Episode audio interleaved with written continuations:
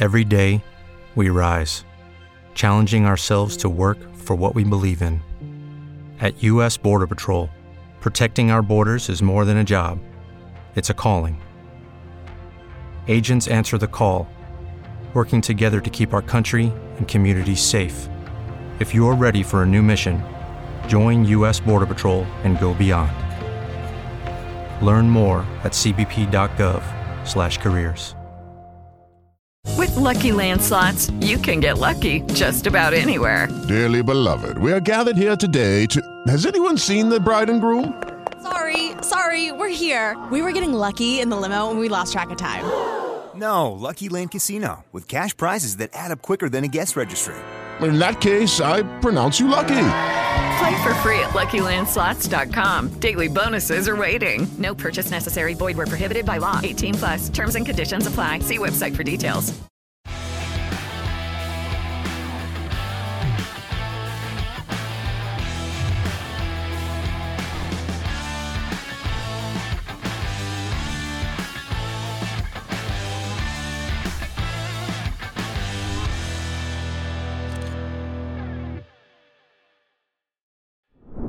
Hi, welcome to another episode of the Caroline Glick Show.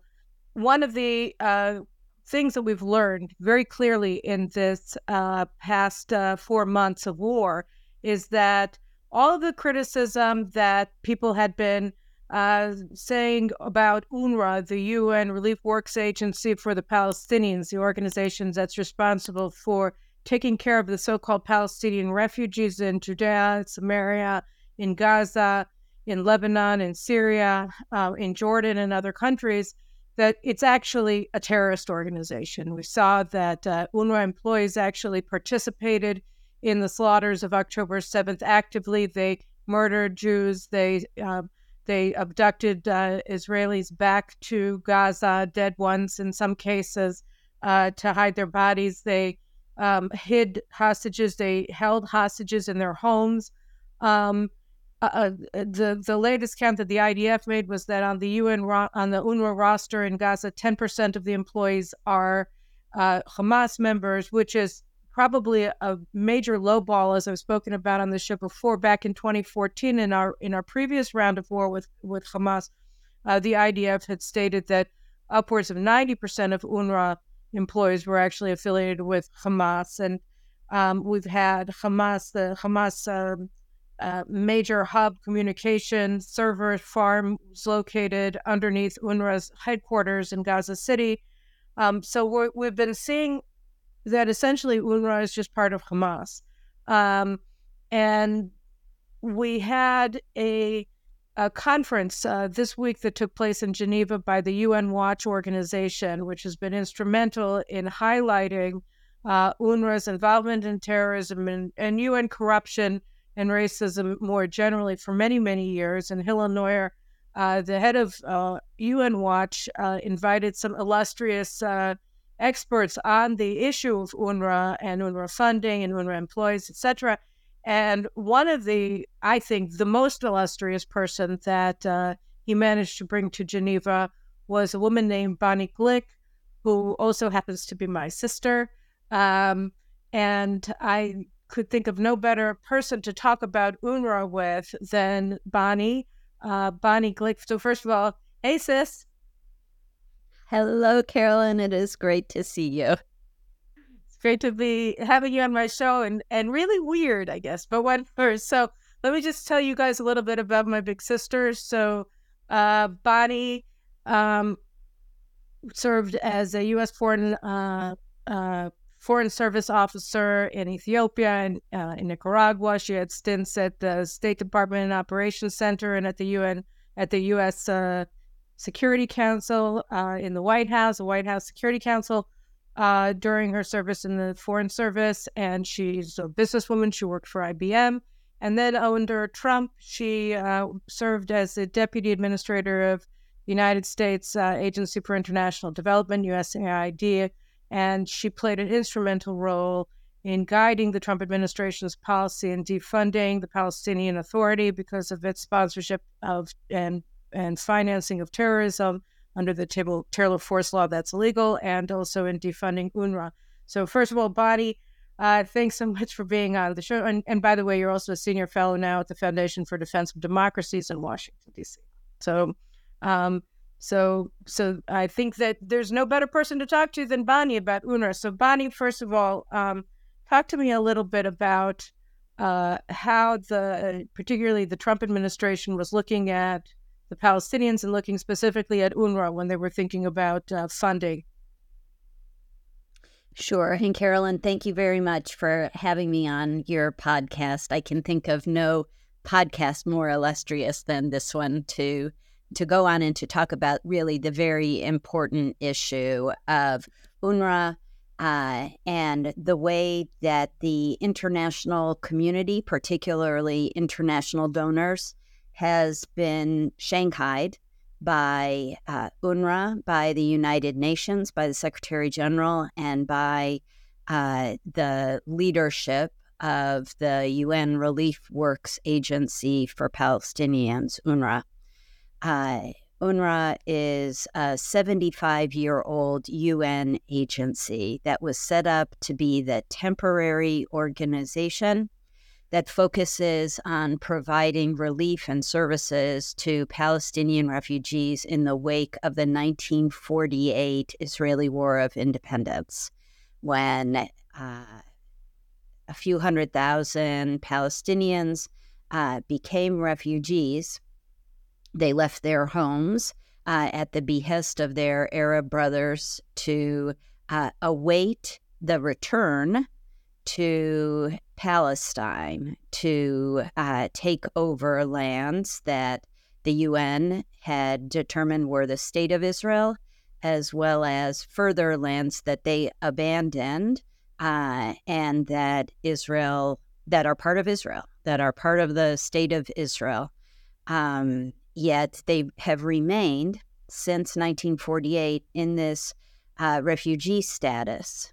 And uh, they've, as you mentioned in your opening, there are UNRWA offices in uh, Gaza, in Judea and Samaria, in Lebanon, uh, Syria, and Jordan. And all of those offices are designed to care for Palestinian so called refugees. Now, one thing that a lot of people don't understand, and they don't understand why I call them so called refugees, is I'm going to give an example of how, in a normal world, refugee status uh, is addressed. In a normal world, you have the UN High Commission for Refugees. And the UN High Commission for Refugees is responsible for helping refugees of war, uh, political asylees, people who can no longer live in their home countries. The UN High Commission for Refugees is charged with helping those people resettle into a third country. Now, as an example of how this should be done, the United States was built as a haven for people who were oppressed around the world. Refugees come to America and they are resettled their children are educated, and they have hope for a better life for themselves and for future generations. But future generations are not called refugees, they're called Americans. They're resettled in a third country. And in the case of Palestinians, you have so called refugees who have been born in Gaza or Judea and Samaria or Lebanon or Jordan, and they're not given citizenship, uh, they remain refugees. You live in Lebanon and you're born in Lebanon, you're schooled in Lebanon, uh, but you're not Lebanese, you're Palestinian because the hope forever is that UNRWA will be able to help to resettle you in the land of Israel, which will be called Palestine. And so, really, you what you're saying is that the entire, what you're really saying, Bonnie, is that the entire organization is it's about um, maintaining over generations in perpetuity uh, the aspiration to annihilate Israel, and that it's it it will finally stop operating only when Israel is annihilated, so that it by its very nature, is an organization that's geared towards uh, genocide, that's geared towards annihilation, and maintaining in perpetuity an aspiration to achieve that end in the hearts and minds of Palestinians who are put into this sort of tunnel where they're not allowed to leave, and the only place that they're allowed to go is is uh, is massacre. The only place, the only thing that they're allowed to do at the end of the day is uh, is is is destroy a country. Imagine uh, a UN agency like UNICEF, which is designed for to be the UN's children's fund. Uh, that UNICEF, which provides health care and education to little kids under five and under around the world, vaccinations, uh, imagine turning that upside down and teaching children to murder their neighbors, teaching children that their neighbor's land belongs actually to them, teaching children that jihad and martyrdom are the highest levels of achievement as opposed to being able to read. And this is what you have coming out of UNRWA. UNRWA has built for itself this empire of support that it provides to these so called refugees. It provides education for the children. Well, the books that are used show maps of the Middle East that don't have Israel in them, despite the fact that Israel is a UN member state. The children are fed a healthy diet of hatred. And so, what does one expect to come out of a UN relief agency, but the toxic generation after generation of Palestinian hatred for Israel?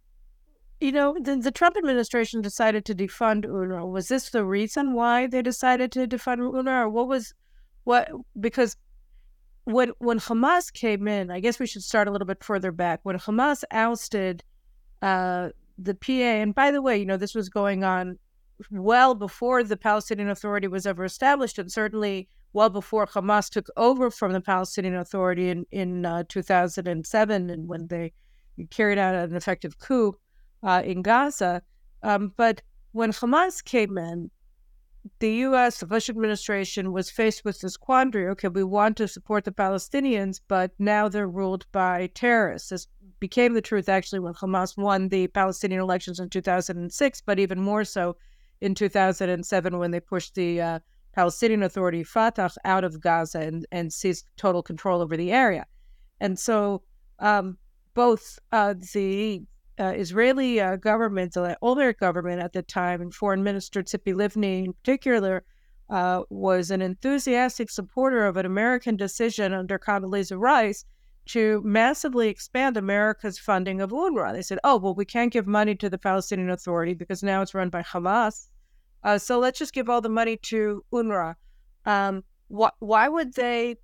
What do you what do you understand the rationale for that decision being that they saw UNRWA as some sort of pure uh, UN uh, impartial body that wasn't controlled by Hamas, but it it, it enabled Hamas. I, I mean, it engendered Hamas, yeah. really.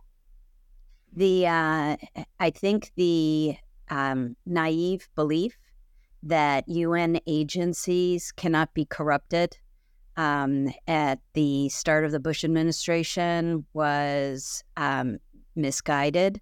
But I also think that over the course of the eight years of the Bush administration, it became clearer and clearer to people who focused on UN issues that that was wrongheaded. They're still run by people, and they're still run by people who can be bought, uh, who can be paid off, who can take kickbacks. Uh, we saw it, it with peacekeeping operations that were rife with sexual assault and human trafficking but we were willing, it seems, uh, to look at UNRWA as well, it's the least bad option when it comes to providing assistance to the Palestinians, which leads us then to several years later, an Obama administration later. During the Obama administration, uh, the coffers of UNRWA became fat. Uh, the leaders of UNRWA became fat and happy. Um, and UNRWA was given a level of legitimacy simply because it was the o- perceived as the only game in town, uh, and it, it, operated largely without a whole lot of oversight, uh, either from the United Nations um, uh, General Assembly or from the Security Council or from donors. Um, now, under the Trump administration, we took a very hard look at assistance that was going to Palestinians in general. The Palestinian Authority supports a program, indeed, it finances a program uh, that we refer to as pay to slay, wherein Mahmoud Abbas authorizes that salaries be paid to Palestinians in jail, and if they've been neutralized, lifetime, you know, perpetual annuities for their families to celebrate the murder of Israelis. What happens when they go out and they murder Israelis? Every once in a while, they kill somebody who's not Israeli. And they killed a young man named Taylor Force. Taylor Force was an American veteran, a graduate of the United States Military Academy at West Point, and he was murdered when he was on a, an entrepreneurship trip to Tel Aviv uh, in cold blood, stabbed to death, and his murderer was um, neutralized, but his family receives in perpetuity an annuity for that martyred death. Uh, and the United States said enough already. And our Congress passed a law, and President Trump signed it called the Taylor Force Act, making it illegal for the United States to offer any development assistance to uh, any entity that would benefit the Palestinian Authority. Taylor Force Act could have even more teeth in it. It could include humanitarian assistance as well, but it doesn't. It's just development assistance. In any case, it was a block on aid to Palestinians. And so some suggested that a way around that, so that we could continue to give aid to Palestinians and circumvent American law, might be to go through UNRWA. Well, we said, uh, no, you missed the point of the law. The law is designed to punish the entity that is continuing to pay for the murder of American citizens in Israel. So we cut funding to UNRWA as well. We also knew and had been hearing from organizations like UN Watch here in Geneva, where I am today. We had been hearing for years that UNRWA is a corrupt UN agency. It's in cahoots with the Palestinian Authority, it's in cahoots with Gaza. Well, lo and behold, the Israeli war in Gaza has demonstrated just how deeply tied UNRWA is to Hamas terrorists. So much so that underneath UNRWA's headquarters in Gaza was an enormous tunnel, uh, well built, packed with cement, uh, as are all of Gaza's tunnels, that was donated by uh, donor countries to UNRWA. And it was diverted to form this massive subterranean uh, city through which uh, Hamas has operated, into which Hamas kidnapped uh, hostages, and all of which is supported by UNRWA. The only problem for UNRWA is that the world found out. For all of these years, UNRWA has secretly operated in cahoots with uh, Hamas, and now it has been uh, unmasked. And the world has seen just how closely tied UNRWA is to Hamas. UNRWA employees participated in the October 7th massacre. Here in Geneva, yesterday we held a summit uh, under UN Watch um, called the Future Beyond UNRWA. And what does it look like? One of the participants in the conference was a mother named Ayelet Samerano. Her son, Yonatan, was murdered on October 7th at the festival, and his body was kidnapped from the street where he was murdered kidnapped by an UNRWA employee, a social worker, uh, who, along with a buddy of his, grabbed Yonatan's body, put it into an UNRWA van, the back of an UNRWA vehicle, and drove it into Gaza, where his body is being held hostage along with 134 other hostages.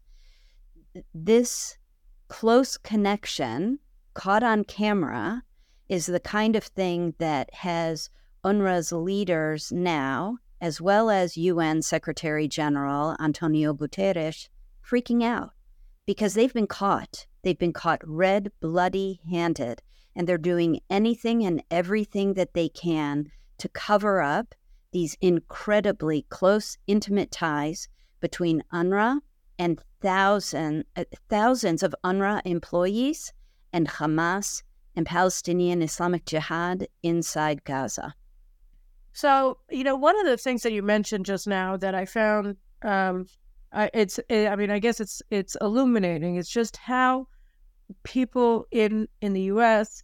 are tied to this concept of the U.S. must fund the Palestinians to the point where once it came out and Congress decided to act on the fact that the PA is funding and in, and incentivizing murder of Jews or non-Jews in the case of Taylor Force and so many other foreigners who they've also killed. Um, they uh, the the powers that be in the Washington um, bureaucracy wanted to figure out a way to get around it. Like their first thing wasn't okay, we're going to stop funding the Palestinians, but rather how do we get around this? How do we how do we square this circle so that we're going to be able to continue to fund the Palestinians? Where do you think that comes from? This this willful blindness to the problem and this constant insistence that no matter what, we have to figure out a way to keep American tax dollars going to the Palestinians by hook or by crook. Caroline, I don't have an answer as to why people so willfully look the other way uh, other than a naive belief that maybe deep down all people really are good on some level. Truth is, uh, these are not good people. And uh, not good people should not be given American taxpayer dollars. I'll take it a, a step further, and it under the Biden administration, it isn't just that they've looked for ways around the law. The law is the Taylor Force Act. That is a law in a bipartisan passed Congress, signed by the president. It has not been overturned. It is illegal to provide economic support to Palestinians that might benefit the Palestinian Authority. All monies going to Palestinians benefit the Palestinian Authority because money is fungible.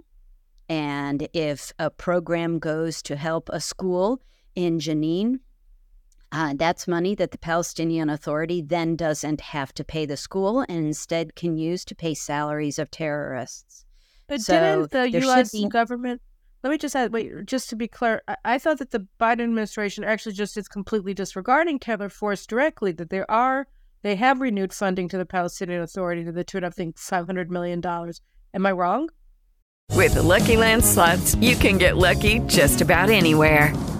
This is your captain speaking. Uh, we've got clear runway and the weather's fine, but we're just going to circle up here a while and uh, get lucky. No, no, nothing like that. It's just these cash prizes add up quick. So I suggest you sit back, keep your tray table upright, and start getting lucky. Play for free at LuckyLandSlots.com. Are you feeling lucky? No purchase necessary. Void where prohibited by law. 18 plus terms and conditions apply. See website for details. No, you're 100% correct.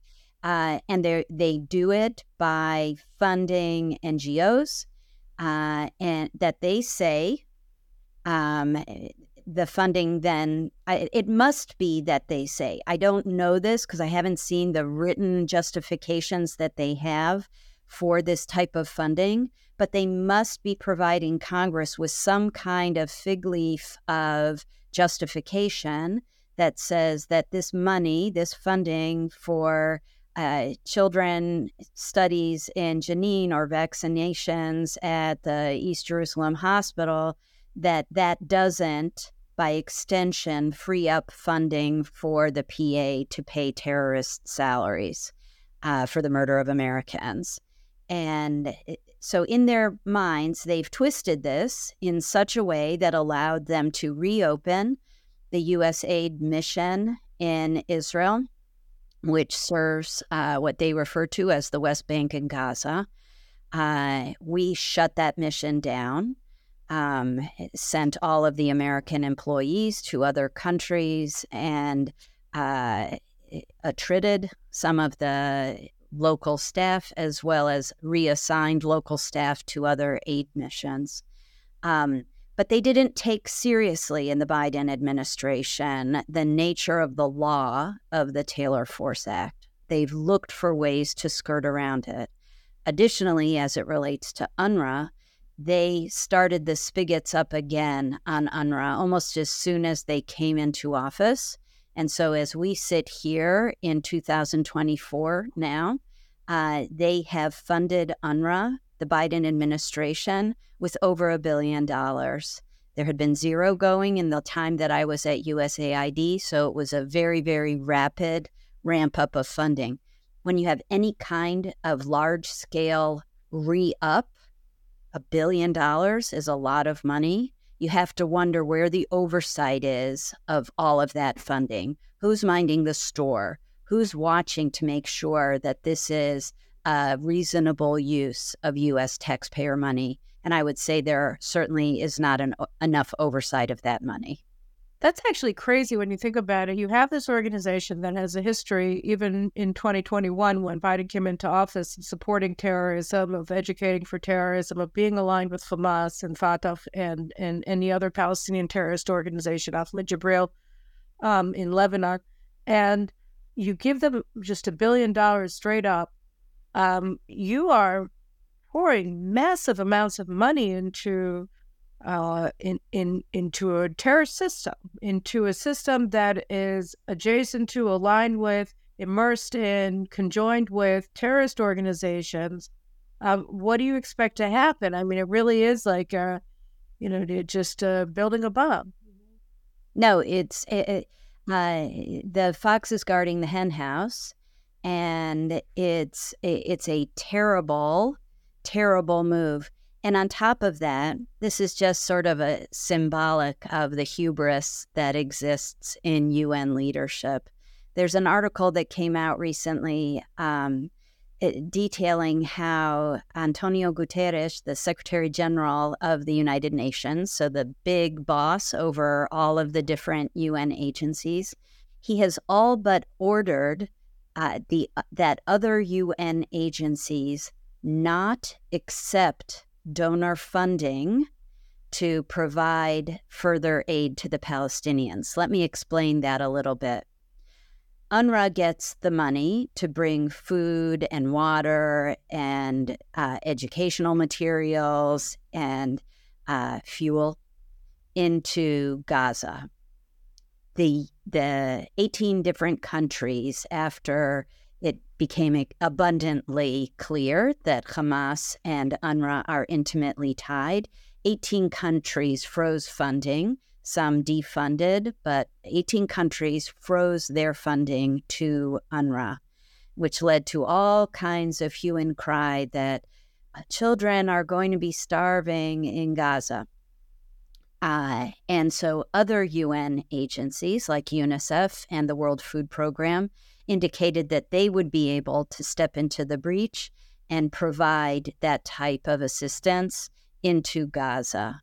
And the Secretary General has gone to these UN agencies and other UN agencies and said, Thou shalt not accept funding from donors.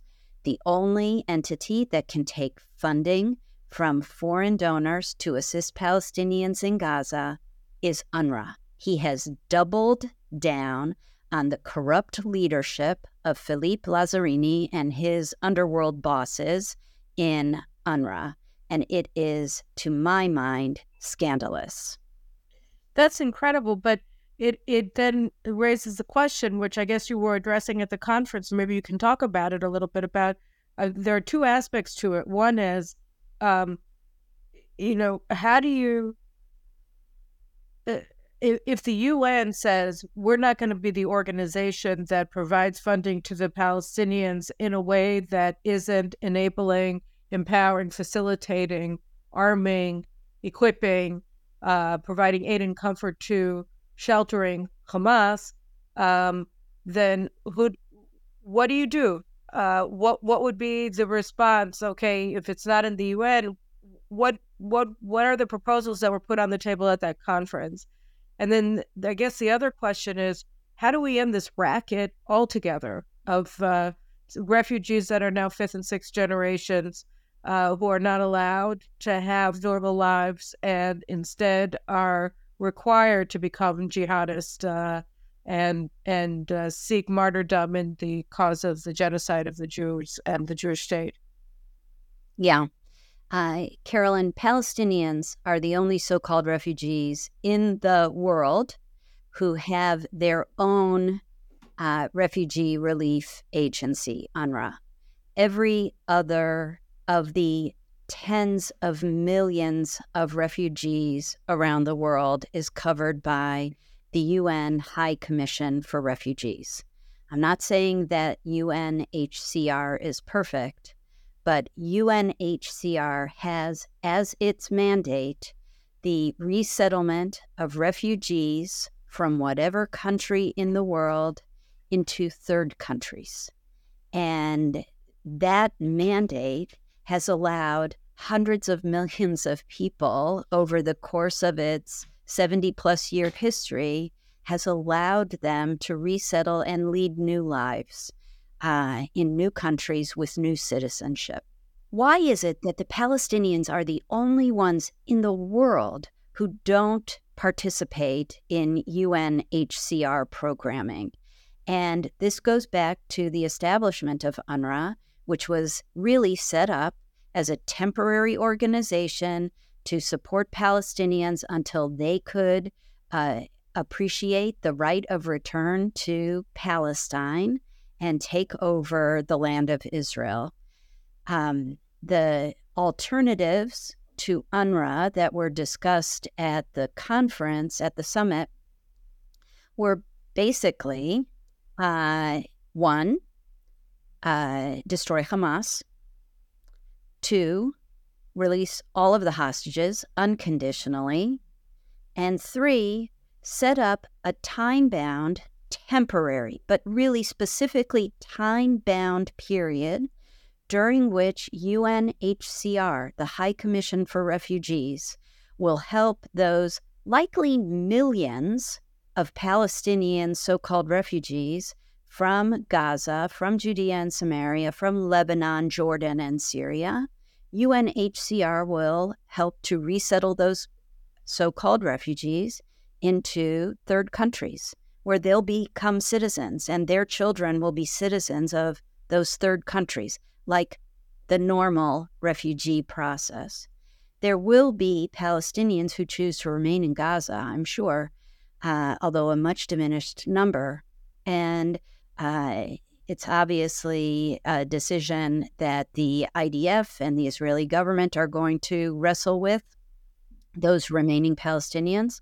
But the bottom line is that a civilian led, demilitarized government uh, of sorts is going to have to take over the governing of the Gaza Strip uh, under uh, some sort of no, but Israeli. I, I, I mean, it's not that I disagree with you at all. I don't. I I guess when you think about the level of of um, conjoining or whatever the enmeshed nature of UNRWA in the Palestinian terrorism uh, ecosystem organism, that it it is it is what pushes people into it because it indoctrinates children from birth that this is what they should be aspiring to that the natural place for them to end up is in terrorist groups. Um, I I don't see.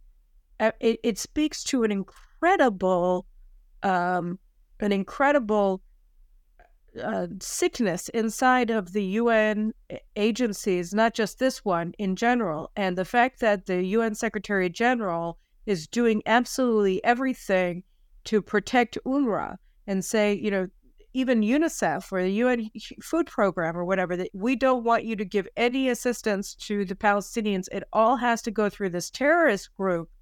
I mean, it, it speaks to some pathology inside of the United Nations system itself. And I don't really see how it can be rectified. This has been going on for 75 years.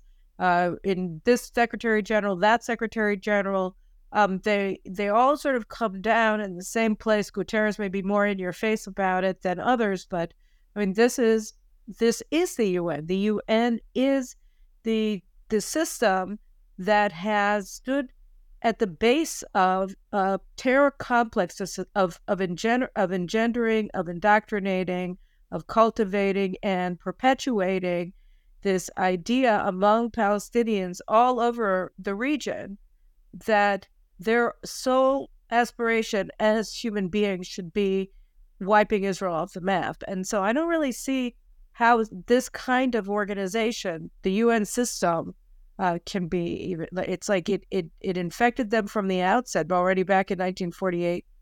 I mean, it, it seems to me to speak to a much larger issue with the UN system in general. Caroline, you're you're not wrong. The reason he's in everybody's face is he got caught he got caught, and major donors decided that they would freeze or defund uh, UNRWA. And he's left trying to figure out how do we pick up the pieces of this failed and corrupt terrorist linked UN body. Uh, the UN has uh, is a massive beast. There are some pockets of good in the United Nations but it has grown over its history into a system of international civil servants uh, who know better than anybody else. And they it's a self-perpetuating, self-feeding machine that is dependent on guilting the rest of the world, the the wealthy OECD donor countries of the world, guilting them into keeping it up and running and, and increasing its size uh, and increasing its mandate. So you do have a problem with the very nature of the United Nations system. But I think the way to address this is bit by bit. And the bit that has been chewed out right now is UNRWA. And if UNRWA is effectively shut down as the only relief body able to provide assistance to so called refugees, uh, then other UN agencies will potentially get the message that corruption and links to crime syndicates and links to terrorists cannot be accepted in this world body. Um, so, what would, but for instance, the U.S. Uh, I mean, I know that you know the Biden administration has made uh, continuing to provide as much so-called humanitarian aid to the Palestinians, and all of this is being brought in by UNRWA, and we've seen a lot of weapons coming in as well in these supposedly humanitarian aid trucks, and it's going uh, the Shin Bet in Israel has said that 70 to 80 percent of the truckloads of supplies is going directly to Hamas, so that the people that the United States ostensibly wants to serve are getting almost nothing. But um, you know, what would what would be a congressional step that could be taken uh, to curtail this uh, atrocity uh, that we're watching? That the United States is demanding that Israel fund and supply and enable this this terrorist organization UNRWA to continue to feed Hamas's war machine. And while it is uh, holding our hostages, etc., what what could it what what would a congressional move against this look like today? Well, Congress holds the power of the purse in the United States, and the funding is really a critical piece of Congress's I don't want to. I don't want to interrupt you, but I'm just going to make it a little bit harder for you because the funding already went through. The United States said that they cut off funding to UNRWA, but I think it was like you know in the days before they made that announcement, or the hours before they made that announcement, they transferred all of the money except for three hundred thousand dollars that they had pledged to UNRWA to UNRWA, so that it was essentially an empty statement. They they have three hundred thousand dollars that have not been allocated to UNRWA, and the rest of the billion or so dollars that they had pledged went through. So, leaving the funding aside, maybe funding for next year, or whatever, would would be something that could not go through. But what could what could can Congress do anything now? Yeah, I I think so. Congress has the ability actually retroactively to pull that funding back. There's legislation in both houses now that is proposing retroactive pulling back of the funding that, as you noted, the Biden administration very rapidly tried to get out the door. Uh, it takes time for that funding actually to get to its final destination. And so this legislation um, hasn't been passed yet, uh, but it sends a signal that Congress is able to pull that funding back. Um, so all hope is not lost, although it will be complicated and hard to do. Um, so there's uh, there and there's also funding that um, strips at that uh, provides military assistance to Israel and strips out the economic assistance at, and humanitarian assistance to the Palestinians. That would be the type of legislation that I would be in favor of, funding that helps Israel as rapidly as possible win this war against Hamas so that the next step of rebuilding Gaza to be a, a, habitable place for the Palestinians who choose to remain there, um, and then the the release and rehabilitation of hostages, as well as the over 100,000 internally displaced Israelis who have been forced to leave their homes in the north and in the south for fear of further um, terrorist attacks on them, whether from Hamas or from Hezbollah in the north. So, I guess the last question I have is what would you respond to somebody like uh, Philippe Lazzarini or Guterres who say, oh, well, we're conducting an investigation after they received proof from Israel that I think 12 UNRWA employees are actually terrorists that carried out crimes against humanity that uh, on October 7th. Um, so they said, well, we're investigating. And the State Department, I believe, uh, came out and said that they support UNRWA's investigation and good for you for investigating what happened. How, how do you look at them? The horse is out of the barn. Uh, and uh, in Donald Trump language, I would say to both of them, you're fired. Uh, although the president doesn't have the authority to fire either of these guys. Uh, Lazzarini has the authority, I mean, uh, Guterres has the authority to fire the head of UNRWA, uh, which he has doubled down his support of. And Lord knows who would replace Philippe Lazzarini. Um, what really needs to happen is the head of UNRWA needs to be fired along with every single staff member of UNRWA. It's not just 12 people from UNRWA who actively participated in October 7th crimes against humanity. It turns out there are more than those 12 named employees of UNRWA who participated in the crimes against humanity on October 7th in the genocide in across the border. Uh, UN Watch has presented at least 30 more names to UNRWA. Uh, but this fig leaf of an investigation that is um, going to be conducted, there are actually two fig leaves. Uh, one is an internal UNRWA self investigation. You and I both, along with every uh, every thinking person listening to your podcast, knows exactly what will come of that investigation. Uh, and then there's another investigation led by a former French foreign minister um, into uh, allegations against UNRWA. And the other lead investigators, along with her, have very close ties to uh, the UN agencies as well as experience working with UNRWA.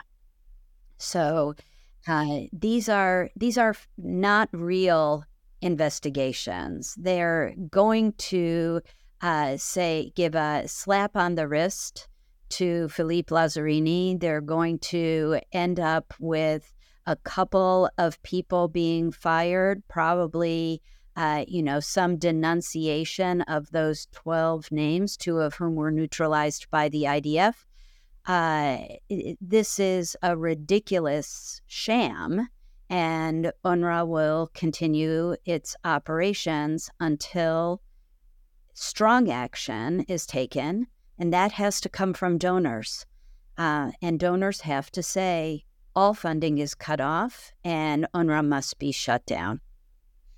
It's really amazing when you think about it. I mean, it, it is an international project to perpetuate uh, the Palestinian war to annihilate Israel that began really with the uh, with the uh, UN partition plan that was passed uh, in the General Assembly in November of, of 1947. That was actually when the War of Independence began in a in a civil war where the Palestinian Arabs of the land of Israel uh, began uh, trying to destroy the nascent Jewish state, and then they were joined by the invading Arab armies in in May of 48. But I mean, UNRWA is it, it, the project of UNRWA of maintaining their suffering and their distinct identity as as Palestinian Arabs from the land of Israel to seek to come back uh, seven you know uh, 75 years later um, that's an international project that's perpetuated that's undertaken by by the nations of the world that fund UNRWA in order to maintain this thing. And so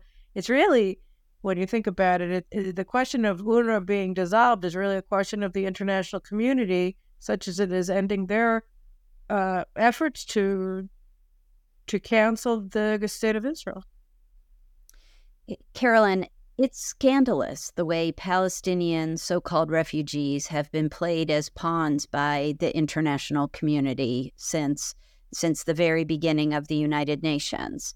And this um, part of the rationale that I put forward for having a time bound period during which UNHCR, the High Commission for Refugees, can come in and resettle these so called refugees into third countries.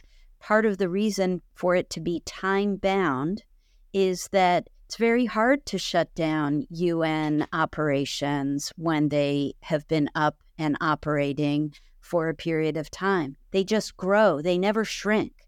And there has to be a moment where success is decreed. These so called Palestinian refugees are resettled in third countries, and those who choose to remain are no longer in refugee status. I couldn't agree more. Well, you know, we'll have to see what happens, but at a certain point, you just wonder, you know, who is who's actually running this war against the Jews. I think that the UN Watch operation in general and the conference that they had on UNRWA uh, in Geneva this week uh, was very is very important. It's critical, and uh, and uh, I'm not surprised that they would have brought uh, you to come speak at this conference because uh, you really do know and you've been involved in trying to to to fight uh, this this organization. So first of all, um, it's a real pleasure to have you on the program as the former deputy administrator of USAID Bonnie. But it's obviously uh, the most special thing is that uh, it's nice to have you on my show uh, as my sister. So, uh, guys, um, so so thanks, and have a safe flight back to Washington. Thank you so much. All right, and we'll talk. Uh, we'll talk soon. And guys, uh, uh, we'll talk later on uh, this week. And in the meantime, stay on this space, and uh, we'll see you later. Thanks so much. Take care.